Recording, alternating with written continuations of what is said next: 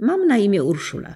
Zapraszam bibliotekarzy i pedagogów, którzy poszukują książek przydatnych biblioterapii, do wirtualnego miejsca w Dolnośląskiej Bibliotece Pedagogicznej we Wrocławiu o nazwie Na półce biblioterapeuty. Mam nadzieję, że propozycje tam umieszczone okażą się pomocne dla nauczycieli, którzy chcą znaleźć lekturę na dany temat nurtujący uczniów. Albo gdy zechcą Państwo po prostu polecić ciekawą książkę swoim uczniom. Książka może stać się wówczas dla nich drogowskazem i przyjacielem. Dziś z tej półki prezentuję książkę pod tytułem Moje, nie moje, której autorką jest Liliana Bardijewska. I pomyśleć, że zapowiadał się taki pogodny, spokojny dzień. Słońce właśnie przecierało oczy białym obłoczkiem. Poranny zefirek zabierał się do czesania potarganych traw, a strumyk bulgotał wesoło, skacząc po kamieniach i ogłaszając pobudkę. Aż tu nagle pierwsza zauważyła je sroka. Znalazłam! Znalazłam! Jest moje! Wrzasnęła wielkim głosem, stawiając na równe nogi cały las, łąkę i jezioro. Czy znalazłeś kiedyś, drogi czytelniku, na swojej drodze coś? Pewnie tak. I to nie raz, dodasz. A jak się wtedy zachowałeś? Ty, czytelniku, o tym zapewne już wiesz. A co się właściwie zadziało na polanie w tej ciekawej opowieści? Otóż pewnego razu pojawia się tam niezwykłe jajo. Jest ono całe gładziutkie, złociutkie i w srebrzyste kwiatuszki. Jajko to jest piękne, można powiedzieć cudeńko takie. Każdy zwierzęcy bohater tej opowieści bardzo chce zaopiekować się tym ślicznym jajem. Przynajmniej do czasu, kiedy jeszcze nic się z niego nie wykluło. Ta chęć przywłaszczania sobie ślicznego jaja przez każdego z nich doprowadza do wielkiej kłótni na polanie. Cóż to był za rwetes? Ptaki zjeżyły się ze złości. Sroka aż poczerwieniała, a paw pobladł jak ściana. Kogut się rozgdakał, zapiała kaczka, zakukał bocian, wróbel zaterkotał, rozćwierkała się kukułka, perkos zaskrzeczał, a struś aż syknął z wściekłości. Mrówki bzyczały, boa szczękał szczęką, a krokodyl klekotał. Ola Boga!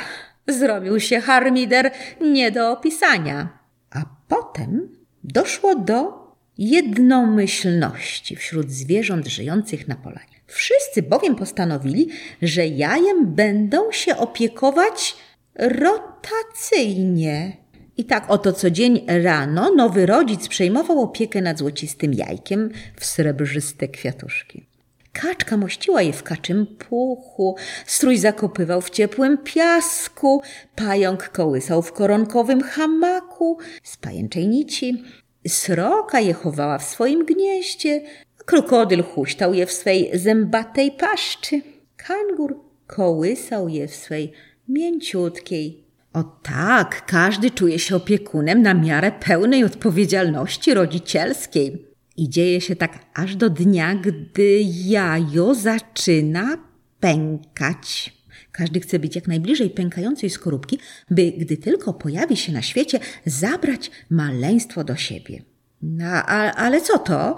Z popękanej skorupki jaja, takiej pięknej w srebrzyste kwiatuszki, wyłania się najpierw jedna krzywa nóżka, potem druga krzywa nóżka, a na koniec krzywy grzbiet z jajowatą główką zakończoną krzywym dziobem. Wreszcie ze środka wygramolił się bury brzydalek. Gdy zwierzęta zobaczyły, że maluch jest tak brzydki, natychmiast zmieniły zdanie o chęci bycia jego opiekunem. Najwyraźniej nie przypuszczały, że w tak pięknym opakowaniu może kryć się coś tak brzydkiego. A to nie moje. Nie moje. A moje też nie. O nie, teraz nikt z pewnością nie zechce wziąć w opiekę niepozornego malucha. Mieszkańcy jeden po drugim wycofywali się z polany. Pszczoły bzyknęły, że śpieszą się do pracy. Boa przypomniał sobie o pilnym spotkaniu, a mrówki na komendę w tył, zwrot. odmaszerowały do mrowiska.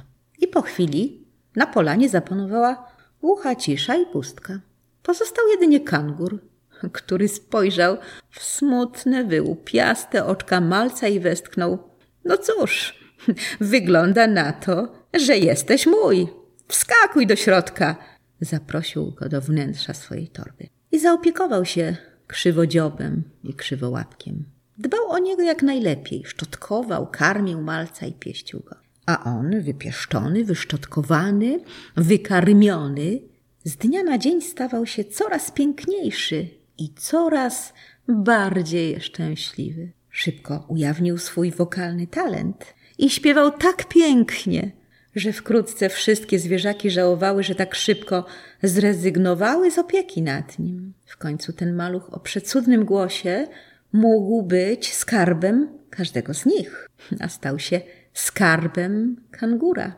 I to kangura o wielkim sercu. Na końcu książki autorka zwraca się do czytelników.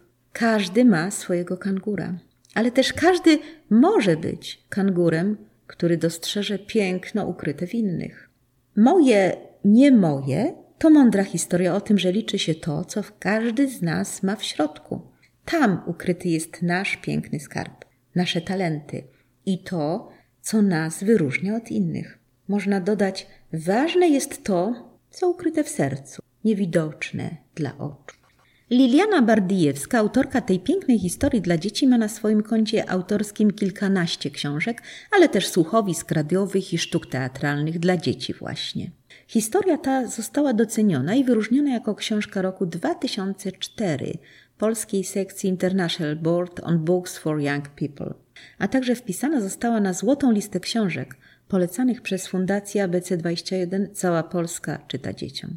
Podobnie inne książki tej autorki, Zielony Wędrowiec czy Dom ośmiu tajemnic, zostały uhonorowane tytułem książki roku przez polską sekcję IBBY. Ponadto Dom ośmiu tajemnic został wpisany na jej międzynarodową honorową listę oraz na listę Białych Kruków Internationale Jugendbibliothek w Monachium. Dlaczego? Bo każda książka autorki to historie niosące wartościowe treści. Atutem dodatkowym opowieści Liliany Bardijewskiej są piękne ilustracje Krystyny Lipki-Sztarbało.